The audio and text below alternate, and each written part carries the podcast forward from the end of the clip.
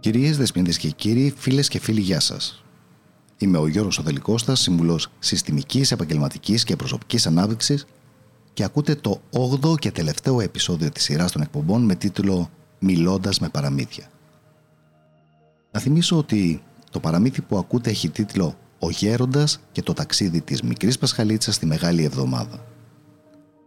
Χθες είδαμε τη μικρή Πασχαλίτσα να κάθεται πάνω στο δεξί ώμο του άψυχου σώματος του Χριστού και να του σιγοτραγουδάει. Βλέπει από κοντά την αποκαθήλωση του σώματός του, ακούει τον αποχαιρετισμό της μητέρας του, της Παναγίας, προς το γιο της, και βλέπει τον ενταφιασμό του σώματός του. Ακολουθεί το Χριστό στον Άδη και παρακολουθεί από πολύ κοντά το κήρυγμά του εκεί. Το βασικότερο μάθημα που πήρε ήταν ότι ο Χριστός δεν είναι αυτός που μας κρίνει. Ο Χριστός είναι εκεί για όλους, δικαίους και αδίκους. Εμείς είμαστε αυτοί που κρίνουμε τον εαυτό μας και αποφασίζουμε τελικά αν θα τον ακολουθήσουμε, οπότε θα βιώσουμε τον παράδεισο, θα βιώσουμε την Ανάσταση ή αν θα κλείσουμε τα μάτια μας και θα τρέξουμε μακριά. Οπότε θα βιώσουμε την κόλαση, θα βιώσουμε τον θάνατο. Σήμερα θα δούμε με τα μάτια της καρδιάς μας το πώς ήταν η έβδομη και τελευταία ημέρα του ταξιδιού τους.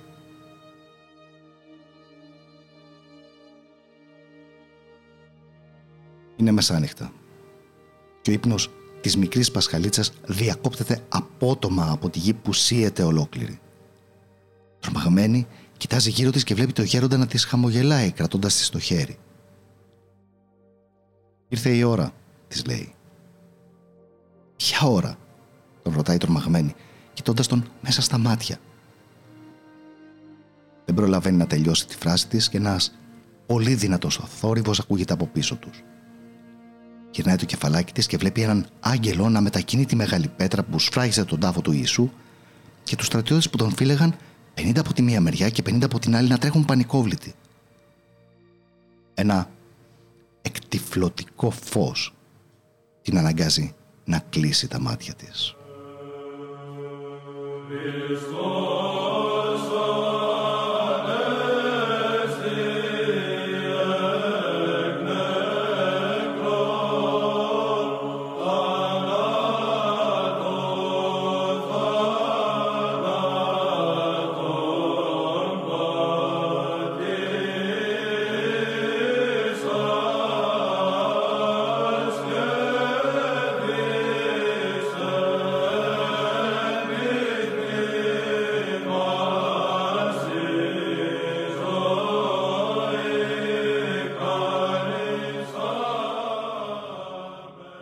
Όταν λίγα λεπτά αργότερα καταφέρνει να τα ανοίξει, βλέπει από τα δεξιά της κάποιες γυναίκες να πλησιάζουν δειλά-δειλά τον τάφο.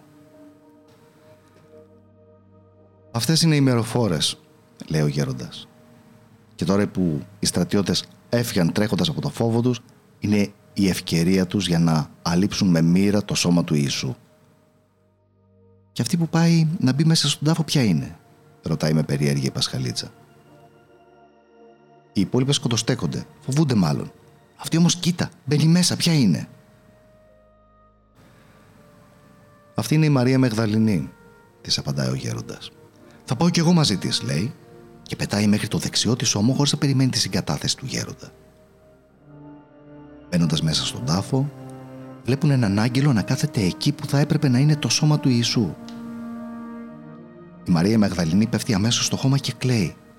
Ίσα που πρόλαβε να γατζωθεί στον νόμο της για να μην πέσει η Πασχαλίτσα. Μια αγγελική φωνή της έκανε να ανασηκώσουν το βλέμμα τους. Δύο άγγελοι στέκονται μπροστά τους και ο ένας λέει «Γυναίκα, γιατί κλαις, ποιον ψάχνεις, ποιον ζητάς, τον Ιησού τον Αζωραίο, αναστήθηκε, δεν είναι πια εδώ. Κοίτα τον χώρο που τον είχαν θάψει. Είναι άδειος. Με μιας Σηκώνεται η Μαρία και αρχίζει να τρέχει. Βγαίνοντας από τον τάφο, βλέπει τη μητέρα του Ιησού να κάθεται αποσβολωμένη στην είσοδο και της λέει: Έλα, πάμε γρήγορα. Πάμε να το πούμε στους μαθητές του. Και πιάνοντάς την από το χέρι, αρχίζουν να τρέχουν. Πριν προλάβουν όμως να βγουν έξω από τον κήπο, βλέπουν να στέκεται μπροστά τους ο Ιησούς. «Χαίρετε», τους λέει. Και η Μαρία Μαγδαληνή από την πολύ χαρά της που τον είδε μπροστά της, πέφτει στα γόνατα και προσπαθεί να του φιλήσει τα πόδια.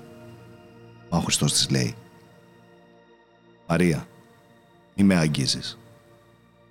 Ακόμα δεν ανέβηκα προς τον πατέρα μου και πατέρα σας, προς το Θεό μου και Θεό σας. Βγαίνετε όμως και πείτε στους μαθητές μου και ιδιαίτερα στον Πέτρο ότι θα με συναντήσουν στη Γαλιλαία. Θα είμαι εκεί πριν από αυτούς. Εκεί θα με δείτε. Η Πασχαλίτσα θα απομένει ακόμα από τη σκηνή που εξελίχθηκε μπροστά της ούτε που κατάλαβε πως βρέθηκε και πάλι στο χέρι του γέροντα έξω από τον τάφο.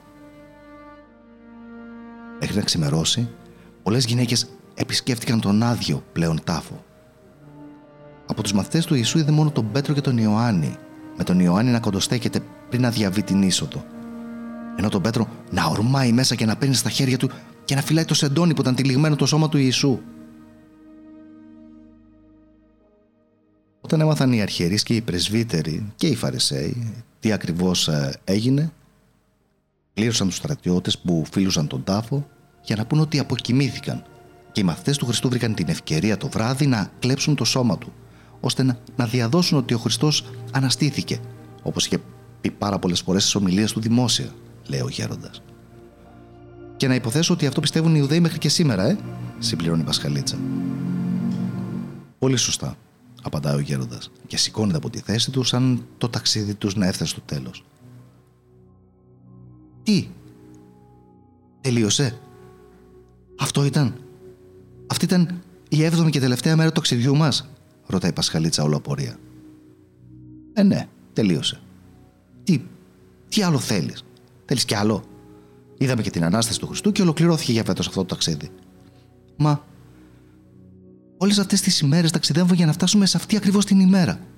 Την ημέρα που ο Χριστός θα αναστηθεί και θα νικήσει το θάνατο. Την ημέρα που ξεκινάει η καινούργια ζωή. Μια ζωή χωρίς θάνατο. Τις προηγούμενες ημέρες ένιωσα πολύ περισσότερα πράγματα. Βίωσα πολλές περισσότερες καταστάσεις. Και αυτή την τόσο σημαντική μέρα είδα μόνο αυτό. Μα είδες ότι ο Χριστός όντως αναστήθηκε. Τι άλλο θέλεις; Η Πασχαλίτσα σαφώς προβληματισμένη και λίγο απογοητευμένη, πετάει νευρικά δεξιά και αριστερά για αρκετή ώρα. Φυσικά και ήταν πολύ χαρούμενη με την ανάσταση. Ήταν πολύ γεμάτη από το όλο ταξίδι. Αλλά για την τελευταία μέρα του ταξιδιού περίμενε κάτι παραπάνω. Σκεπτόμενη ότι κάθε μέρα που περνούσε, οι εμπειρίες που βίωνε ήταν όλο και πιο έντονες. Άρα η τελευταία μέρα θα έπρεπε να είναι εντυπωσιακή. Αν θέλεις πριν επιστρέψουμε, μπορείς να κάνεις μία βόλτα εδώ μέσα στον κήπο, ή να πας στο Γολγοθά, ή να κατέβεις στα Ιεροσόλυμα, ή στον κήπο της Γεστημανή, ώστε να επαναφέρεις την ανάμνηση των συναισθημάτων που σου προκάλεσαν τα γεγονότα που είδες στον κάθε τόπο. Θεωρώ ότι θα σε βοηθήσει. Καλά, λέει απρόθυμα η Πασχαλίτσα. Πάμε. Όχι. Μόνη σου θα πας. Είμαι πολύ κουρασμένος. Εγώ θα καθίσω εδώ μπροστά από τον τάφο Θέλω να προσευχηθώ άλλωστε και λίγο. Πήγαινε, θα σε περιμένω εδώ, απλά μην αργήσει πολύ, της λέει ο γέροντας και γονατίζει με το μέτωπό του να ακουμπάει στο χώμα. Η Πασχαλίτσα αφήνει το γέροντα να προσευχηθεί με την ησυχία του και αρχίζει να πετάει χαλαρά μέσα στον κήπο. Εντάξει. Είμαι αχάριστη. Βίωσα τόσο εκπληκτικά πράγματα. Γνώρισα τον ίδιο τον Χριστό, με πήρε στα χέρια του, μου είπε το μεγάλο μυστικό Ήμουν πάνω του την ώρα που ξεψυχούσε πάνω στο σταυρό, άκουσα με τα ίδια μου τα αυτιά την Παναγία να αποχαιρετά το παιδί της, έμαθα τόσα πολλά μέσα σε ελάχιστο χρονικό διάστημα και δεν είμαι ικανοποιημένη. Σκέφτεται η Πασχαλίτσα και ξαφνικά νιώθει ντροπή για τον εαυτό της. «Χριστέ μου, συγχώρεσέ με», φωνάζει δυνατά στρέφοντας τα μάτια της προς τον ουρανό. Όταν χαμηλώνει το βλέμμα της, βλέπει ένα μέρος γεμάτο πανέμορφα λουλούδια λίγο πριν την έξοδο του κήπου. Ωπω, τι ωραία λουλούδια. Σίγουρα θα έχει αρκετό φαγητό εκεί, σκέφτεται, χωρίς να μπορεί καν να θυμηθεί από πότε έχει να φάει. Οι προσδοκίες της επιβεβαιώνονται. Όντως έχει πολύ φαγητό για αυτήν εκεί. Τρώει αργά, προσπαθώντας να νιώθει με όλες τις αισθήσεις της κάθε μπουκιά όπως είχε μάθει ο γέροντας. Δεν ξέρει πόση ώρα πέρασε όταν ακούει έναν θόρυβο. Σηκώνει το κεφάλι της και βλέπει σχεδόν δίπλα της έναν άντρα να φροντίζει τα λουλούδια. Μμμ. Ο κυπουρός θα είναι. Για να δούμε. Αυτός με ακούει, με καταλαβαίνει. Εγώ τον ακούω, τον καταλαβαίνω ή τώρα που τελείωσε το ταξίδι χάθηκε και αυτή τη δυνατότητα. Αναρωτιέται και αμέσως πετάει κοντά του για να το διαπιστώσει. Καλημέρα, του λέει. Καλημέρα, της απαντάει κι αυτός, κοιτάζοντά την μέσα στα μάτια και χαμογελώντας της. Με ακούς, με καταλαβαίνεις, τον ρωτάει. Φυσικά. Τελείωσε το φαγητό σου ή σε διάκοψα. Ε, ναι, ναι, το τελείωσα. Έχετε πολύ ωραία λουλούδια στον κήπο σας. Είναι πανέμορφα. Απλά τα αγαπάω πάρα πολύ και φροντίζω να τους το δείχνω με πράξεις. Απαντά ο Κυπρός και συνεχίζει. Δεν σε έχω ξαναδεί στα λουλούδια μου. Δεν είσαι από τα μέρη μας. Ε, όχι, δεν είμαι. Απλά κάναμε ένα, ένα ταξίδι με έναν φίλο μου για να ζήσουμε από κοντά αυτά που έγιναν εδώ αυτές τις μέρες. Αυτά με τον Ιησού τον Αζωραίο που τον κυνηγούσαν οι Ιουδαίοι από φθόνο, που τον πιάσανε, που τον πήγανε στο πιλάτο καταδικάζοντάς τον σε θάνατο και αφού πέθανε τον βάλανε μέσα σε τάφο. Λένε ότι αναστήθηκε από τους νεκρούς. Ναι, αυτόν. Εσύ πώς ξέρεις ότι αναστήθηκε; Τα νέα εδώ διαδίδονται πολύ γρήγορα. Μα τώρα σοβαρά. Τα πιστεύεις όλα αυτά; Δεν τα πιστεύω απλά μόνο και μόνο επειδή τα άκουσα. Τα έζησα μαζί του. Ήμουν εκεί, τα είδα όλα. Τι είδες δηλαδή; Τον είδα να μπαίνει στα Ιεροσόλυμα και να τον υποδέχονται σαν βασιλιά. Τον είδα να λέει στους μαθητές του παραβολές και να τους διδάσκει. Τον είδα να τρώει στο σπίτι του Σίμωνα του Λεπρού στη Βιθανία και να συγχωρεί τις αμαρτίες μιας πολύ αμαρτωλής γυναίκας που του το ζήτησε με την καρδιά της. Τον είδα να πλένει τα πόδια των μαθητών του, να τρώει μαζί τους και να παραδίδει το μυστήριο της θείας ευχαριστίας. Τον είδα να προσεύχεται στον κήπο της Γεστημανή. Τον είδα να προδίδεται από έναν μαθητή του, τον Ιούδα, με έναν φιλί. Τον είδα να τον πιάνουν, να τον δικάζουν οι αρχιερείς, οι πρεσβύτεροι και οι φαρισαίοι. Τον είδα μπροστά στον πόντιο Πιλάτο. Τον είδα να τον μαστιγώνουν, να τον χτυπούν, να τον κοροϊδεύουν, να τον φτύνουν. Τον είδα να κουβαλάει το σταυρό του. Τον είδα να σταυρώνεται. Τον είδα να παραδίδει το πνεύμα του στον πατέρα του. Τον είδα να κατεβαίνει στον Άδη, να διαλύει τις πόρτες του θανάτου και να διδάσκει σε αυτούς που ήταν ήδη πεθαμένοι εδώ και πολλά χρόνια. Μέχρι και τον Αδάμ με την Εύα βρήκε. Τον είδα να ανασταίνεται από τον τάφο, να παρουσιάζεται στη μητέρα του και σε μια άλλη γυναίκα, στη Μαρία τη Μαγδαληνή, και να τους λέει να πούνε στους μαθητές του να πάνε στη Γαλιλαία και ότι εκεί θα τους περιμένει. Τα είδα όλα με τα ίδια μου τα μάτια. Τα έζησα από κοντά. Όλα όσα έχεις ακούσει είναι αλήθεια. Πραγματικά πιστεύεις ότι όλα αυτά που είδες, όλα αυτά που βίωσες ήταν αληθινά και ότι αυτός ήταν ο Χριστός; Τη ρωτάει κοιτάζοντας την βαθιά μέσα στα μάτια. Πόσο σίγουρη είσαι ότι όλα αυτά που λες ότι είδες, που λες ότι βίωσες, δεν ήταν απλά ένα παιχνίδι του μυαλού σου. Πώς είσαι τόσο σίγουρη ότι όλα αυτά δεν είναι ένα κατασκεύασμα ενός ανθρώπου που αποφάσισε να παίξει με το αθώο μυαλουδάκι σου; Μα όλο αυτό δεν έχει καμία απολύτως σχέση με το μυαλό. Εάν και αρκετές φορές το χρησιμοποίησα βοηθητικά. Έχει να κάνει καθαρά και μόνο με την καρδιά. Και πίστεψέ με, αυτή δεν κάνει ποτέ λάθος. Ένα από τα βασικότερα πράγματα που συνειδητοποίησα σε όλο αυτό το ταξίδι είναι ότι ο μόνος τρόπος να επικοινωνήσεις ουσιαστικά με τον Χριστό είναι με την καρδιά σου. Μια καρδιά γεμάτη αγάπη, χωρίς όρια και περιορισμούς, για τους πάντες και τα πάντα. Μια αγάπη που μεταμορφώνει ολόκληρη την ύπαρξή σου και εκδηλώνεται με πράξεις. Βέβαια, σε ένα σημείο έχεις κάποιο δίκιο. Όντως κάποιος άνθρωπος μου έδειξε τον δρόμο. Το αν θα τον ακολουθούσα ή όχι ήταν καθαρά δική μου επιλογή. Θα μπορούσα βέβαια να τα κάνω όλα αυτά και νοητικά. Να ακολουθήσω την όλη πορεία που μου έδειξε με το μυαλό μου. Αλλά είμαι σίγουρη ότι στην περίπτωση αυτή δεν θα βίωνα τον Χριστό. Δεν θα βίωνα αυτό το ταξίδι. Όλα αυτά δεν σου τα λέω για να σε πείσω για κάτι. Το αν πιστεύεις ότι όλα αυτά είναι αληθινά ή όχι είναι δική σου επιλογή.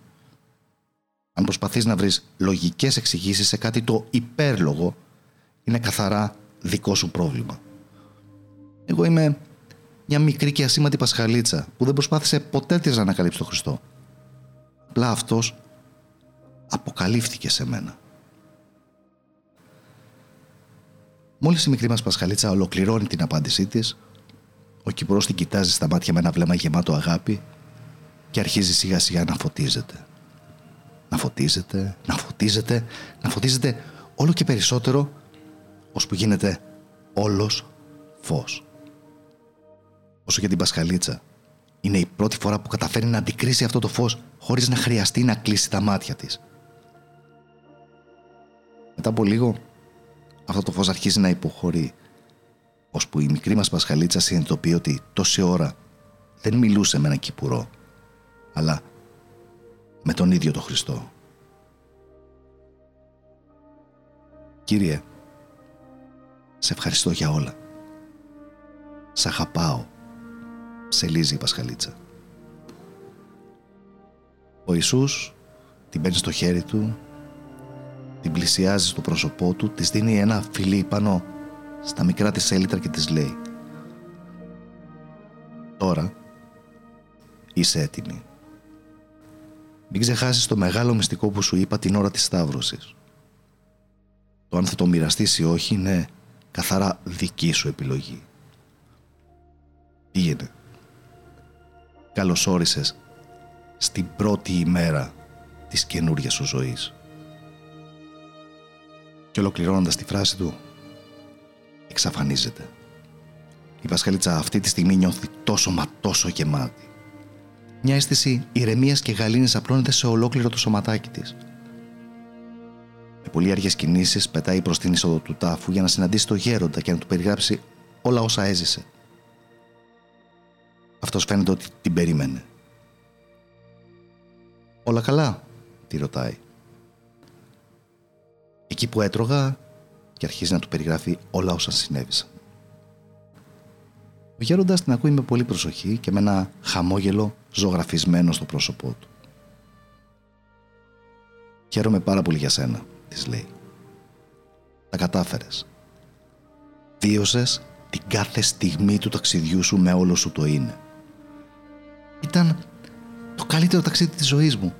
Είδα και έζησα τόσα πράγματα, έμαθα τόσα πολλά. Το σημαντικότερο απ' όλα είναι ότι γνώρισα τον ίδιο τον Χριστό. Αλλά το πιο περίεργο απ' όλα είναι αυτό που νιώθω. Τι νιώθεις; Μπορείς να το περιγράψεις; Νιώθω τόσο ελεύθερη και απαλλαγμένη από όρια και περιορισμούς ότι το κάθε κύτταρο του σώματός μου είναι ο ίδιος ο Χριστός. Νιώθω την παρουσία του Χριστού σε οτιδήποτε και αν κοιτάω, κάνω ή σκέφτομαι. Τέλεια. Απλά προσπάθησε όλο αυτό να το κρατήσεις στην καρδιά σου όσο περισσότερο μπορείς. Μα αυτό δεν γίνεται να φύγει. Θα είναι πάντα εκεί. Αυτό θα είναι πάντα εκεί αλλά εσύ μπορεί να χάσεις την επαφή μαζί του. Ε, και πώς να τη χάσω; Στην καθημερινότητά μας χάνουμε την εστίασή μας από τα σημαντικά και ουσιαστικά και δίνουμε μεγαλύτερη σημασία στα ανούσια και ασήμαντα που μας συμβαίνουν, χρησιμοποιώντας περισσότερο το μυαλό και αδιαφορώντας για την καρδιά. Αυτό συμβαίνει γιατί με το μυαλό μας συνηθίζουμε να φέρουμε στο τώρα πότε το μέλλον και πότε το παρελθόν. Απασχολούμε δηλαδή το μυαλό μας με πολλά θα. Τι θα κάνουμε, πώς θα το κάνουμε, τι θα μας ξημερώσει αύριο ή με το τι κάναμε, πώς το κάναμε, τι μας έκαναν, τι μας είπαν, τι ζήσαμε. Αυτό έχει ως αποτέλεσμα να ανακατεύουμε το τώρα με το πριν και το μετά. Γιατί όσο το μυαλό μας είναι απασχολημένο με όλες αυτές τις σκέψεις στο τώρα, μας συμβαίνουν πράγματα που έχουν την τάση να τις τα θεωρούμε είτε ως αποτέλεσμα γεγονότων που μας συνέβησαν στο παρελθόν είτε ως μέρος των δικών μας νοητικών σενάριών για το μέλλον. Και έτσι, η εστίασή μας σε μια κατάσταση ή σε ένα γεγονός που συμβαίνει τώρα δεν αγγίζει καν τα ουσιαστικά, αλλά προσκολάται στα ανούσια. Α, τώρα κατάλαβα αυτό που μου είχες πει τότε. Καμιά κατάσταση, κανένα γεγονός δεν μπορεί να με επηρεάσει. ο τρόπος που ερμηνεύω είτε την κατάσταση είτε το γεγονός είναι αυτό που με επηρεάζει. Σωστά. Οπότε από σένα και μόνο εξαρτάται το πόσο καιρό θα κρατήσεις όλο αυτό στην καρδιά σου. Η Πασχαλίτσα είναι σίγουρη ότι όλο αυτό που νιώθει και επηρεάζει και τον τρόπο που βλέπει τα πάντα γύρω της θα το κρατήσει πολύ βαθιά μέσα της στην καρδιά της για ολόκληρη την υπόλοιπη ζωή της. Ο γέροντας της χαμογελάει. Την παίρνει στο χέρι του, την πλησιάζει στο πρόσωπό του, της δίνει ένα φιλί στα μικρά της έλιτρα και της λέει Θυμάσαι τι σου είχα πει μία μέρα πριν με ακολουθήσει το ταξίδι αυτό; Ε, μπορεί, είπαμε τόσα πολλά, αλλά θεωρώ ότι τα θυμάμαι όλα. Σου είχα πει ότι μετά το τέλος του ταξιδιού αυτού θα επιστρέψω στο σπίτι μου. Και το ταξίδι μας εδώ τελείωσε. Ε, τι εννοείς, θα φύγεις γιατί; Την αποστολή μου εδώ την ολοκληρώσα. Από εδώ και πέρα αναλαμβάνεις εσύ. Είσαι έτοιμη και έχεις πολλή δουλειά να κάνεις. Ναι, αλλά εγώ θέλω να είμαι δίπλα σου. Θέλω να είμαστε μαζί και να συνεχίσω να μαθαίνω πράγματα. Όλη η γνώση είναι διαθέσιμη σε σένα. Και τώρα ξέρεις και τον τρόπο που μπορείς να έχεις πρόσβαση σε αυτή. Να θυμάσαι ότι τίποτα δεν είναι τυχαίο. Ό,τι συμβαίνει γίνεται πάντα για κάποιο λόγο.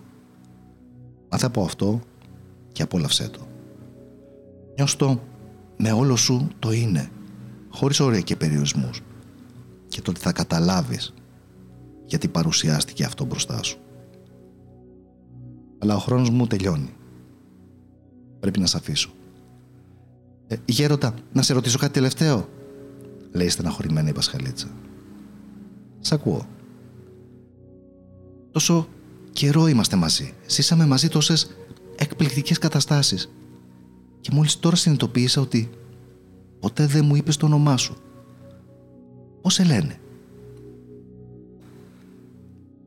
Παΐσιο, λέει ο γέροντας και αρχίζει να απομακρύνεται με πολύ αργά βήματα. «Θα ξανασυναντηθούμε», φωνάζει η Πασχαλίτσα όσο πιο δυνατά μπορεί. Ο γέροντας Παΐσιος κοντοστέκεται, στρέφει αργά το σώμα του προς το μέρος της και χαμογελώντας σηκώνει το χέρι του σχηματίζοντας τον αέρα το σημείο του σταυρού. Ένα φως διακρίνει η Πασχαλίτσα στο στήθος του γέροντα, στο μέρος της καρδιάς του. Και το φως δυναμώνει, δυναμώνει, δυναμώνει συνεχώς και τώρα όλο το σώμα είναι φως. Κλείνει τα μάτια της Σηκώνει το κεφάλι της προς τον ουρανό και φωνάζει με όλη τη δύναμη της ψυχής της. Ευχαριστώ! Ευχαριστώ! Ευχαριστώ! Όταν ανοίγει τα ματάκια της, βρίσκεται στο κρεβατάκι της. Καλημέρα αγάπη μου. Ε, καλημέρα μαμά, απαντάει σαστισμένα. Τελειώνω μια δουλίτσα και σου ετοιμάζω πρωινό, της λέει γλυκά η μαμά της. Τι έγινε τώρα, αναρωτιέται η Πασχαλίτσα. Πώς βρέθηκα εδώ. Η τελευταία φορά που βρισκόμουν εδώ ήταν όταν ανακοίνωσε στη μαμά μου ότι θα πάω μαζί με τον γέροντα.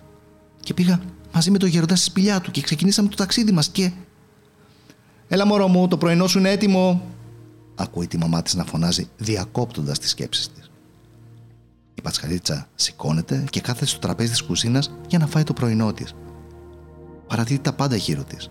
Τα πράγματα, τη συμπεριφορά της μαμάς της, όλα φαινόταν εντελώς φυσιολογικά. Αγάπη μου, τι έχεις, δεν κοιμήθηκες καλά, ρωτάει η μαμά της. Ε, καλά είμαι. Απλά σκεφτόμουν σήμερα να πάω μια μεγαλύτερη βόλτα και να γυρίσω το βραδάκι. Μπορώ, μαμά, λέει η Πασχαλίτσα, προσπαθώντας να αποφύγει την απάντηση. Φυσικά και μπορείς. Αρκεί να μου υποσχεθείς ότι θα είσαι πολύ προσεκτική. Της λέει και της δίνει ένα φιλί στο μικροσκοπικό της προσωπάκι. Η Πασχαλίτσα τελειώνει το πρωινό της και βγαίνει έξω αποφασισμένη να ανακαλύψει τι συμβαίνει. Χωρίς να σκεφτεί και πολύ, ακολουθεί το μονοπάτι που οδηγούσε στη σπηλιά που έμενε τις προηγούμενες ημέρες με το γέροντα. Σε όλο το δρόμο, χιλιάδες σκέψεις παίρναν από το μυαλό της, αλλά δεν μπορεί να καταλήξει πουθενά. Χωρίς να σταματήσει καθόλου για να ξεκουραστεί, σε λιγότερο από μία ώρα φτάνει στο ξέφωτο. Κοντοστέκεται. Κοιτάει δεξιά της και βλέπει την πηγή με το καθαρό νερό που έτρεχε. Και τη μικρή λιμνούλα που σχηματιζόταν. Κοιτάει αριστερά της. Βλέπει την είσοδο μιας σπηλιάς χωρίς πόρτα. Όμως απ' έξω δεν υπήρχε το μεγάλο τραπέζι με τα έξι κούτσουρα για καρέκλες. Η καρδούλα της πάει να σπάσει από την αγωνία. Πλησιάζει διστακτικά και μπαίνει μέσα. Νιώθει την ανάσα της να κόβεται. Δεν υπάρχει κρεβάτι, ούτε τζάκι, ούτε τραπεζάκι. Αλλά μπροστά της υπάρχουν δύο εικόνες, του Χριστού και της Παναγίας. Και ανάμεσά τους είναι ένα καντιλάκι αναμένο. Πετάει πάνω στην εικόνα της Παναγίας και ένα δάκρυ κυλάει από τα μάτια της. Πετάει πάνω στην εικόνα του Χριστού και δεν μπορεί πλέον να σταματήσει να κλαίει. Όλα της φαίνονται τόσο γνώριμα, αλλά ταυτόχρονα και τόσο διαφορετικά. Όταν μετά από αρκετή ώρα σταματάει το κλάμα, παρατηρεί ότι στη βάση του καντιλιού υπάρχει κάτι που δυσκολεύεται να διακρίνει τι ακριβώς είναι. Πετάει προς τα εκεί και συνειδητοποιεί ότι είναι το τσόφλι από ένα καρύδι που κάποιος το έχει κόψει πολύ προσεκτικά στη μέση. Βγαίνει έξω από τη σπηλιά και προσπαθεί να καταλάβει, αλλά όσο και αν προσπαθεί, της είναι αδύνατον. Τότε, ακόμα μια τρελή σκέψη της καρφώνεται στο μυαλό. Θα πάω στον παππούλη και στον υποτακτικό του. Και ξεκινά για το εκκλησάκι. Δεν κατάλαβε πότε έφτασε. Βλέπει τον υποτακτικό του παππούλη να βρίσκεται έξω από την καλύβα, δίπλα από το μικρό ξύλινο εκκλησάκι και να σκαλίζει με ένα μαχαίρι ένα ξύλο. Χωρίς δεύτερη σκέψη, πετάει προς αυτόν και προσγειώνεται πάνω στο ξύλο που κρατούσε στα χέρια του, ξαφνιάζοντάς τον. Καλημέρα, του λέει κοφτά. Καλημέρα της απαντάει και αυτός προσπαθώντας να συνέλθει από την τρομάρα που πήρε. Είμαι η Πασχαλίτσα, με θυμάσαι; Πώς είναι δυνατόν να μιλάς, και πώς είναι δυνατόν να μ' ακούς, τη ρωτάει σαφώς σοκαρισμένο. Με θυμάσαι, ρωτάει ξανά η Πασχαλίτσα, με λίγο πιο έντονο ύφος αυτή τη φορά. Όχι, δεν σε θυμάμαι και σίγουρα δεν έχουμε ξανασυναντηθεί. Είναι αδύνατο να ξεχάσεις μια Πασχαλίτσα που μιλά με ανθρώπινη φωνή. Δεν θυμάσαι που τις προηγούμενες ημέρες ερχόμασταν εδώ μαζί με τον Γέροντα και συμμετείχαμε σε ακολουθίες της Μεγάλης Εβδομάδας; Έχουν περάσει πολλά χρόνια από την τελευταία φορά που μας επισκέφτηκε κάποιος. Δεν καταλαβαίνω τι εννοείς. Και πώς είναι δυνατόν να μιλάς; Η Πασχαλίτσα αγνοεί την ερώτηση που της έκανε για το πώς είναι δυνατόν να μιλά και συνεχίζει τις ερωτήσεις της. Πότε ήταν η Μεγάλη Εβδομάδα. Έχουν περάσει 12 εβδομάδες από την ανάσταση του Χριστού μας. Η απάντησή του Μπερδεύει ακόμα πιο πολύ την Πασχαλίτσα, αλλά βάζει τα δυνατά της για να ξεπεράσει τα εμπόδια του μυαλού της και συνεχίζει.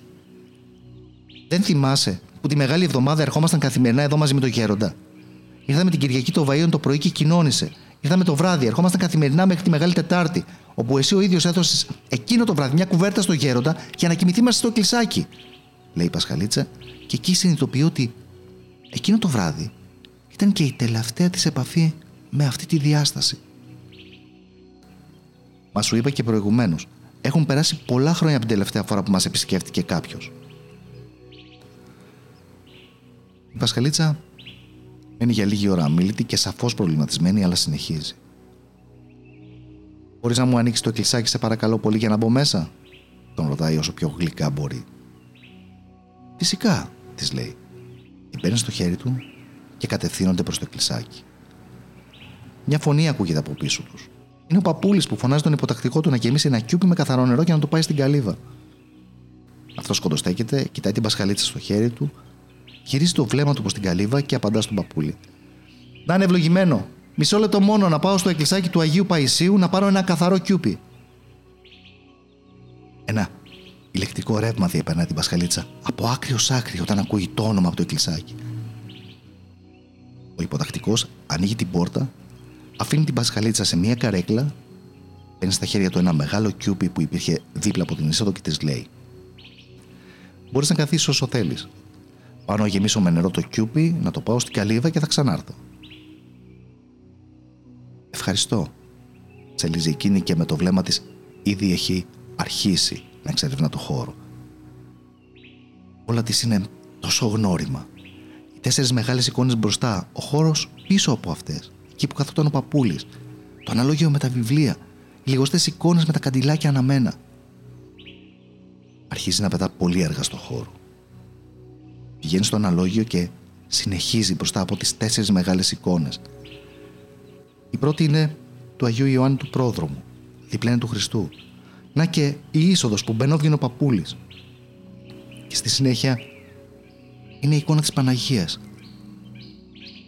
Και ακριβώς δίπλα της, στολισμένη με λουλούδια, είναι η εικόνα του γέροντα. Μένει πολύ ώρα να την κοιτάζει, ακίνητη και αμήλυτη. Ενώ από το μυαλό της αρχίζουν να περνούν ένα-ένα όλα αυτά που της είχε πει. Θυμήθηκε την τελευταία συμβουλή που της είχε δώσει πριν τη χαιρετήσει, εκεί μπροστά από τον τάφο του Χριστού. Να διατηρήσει στην καρδιά της όσο περισσότερο μπορεί αυτή την ελευθερία που ένιωθε, απαλλαγμένη από όρια και περιορισμούς. Αυτή την αίσθηση που είχε ότι το κάθε κύτταρο του σώματός της είναι ο ίδιος ο Χριστός. Αυτή την αίσθηση που οτιδήποτε και αν κοιτούσε, οτιδήποτε και αν έκανε, οτιδήποτε και αν σκεφτόταν, ένιωθε την παρουσία του Χριστού. Αυτή είναι η ουσία σκέφτεται. Αυτό είναι το σημαντικό. Και εγώ από το πρωί που ξύπνησα φέρνω το παρελθόν στο τώρα, χρησιμοποιώντας το μυαλό μου και αγνοώντας την καρδιά μου.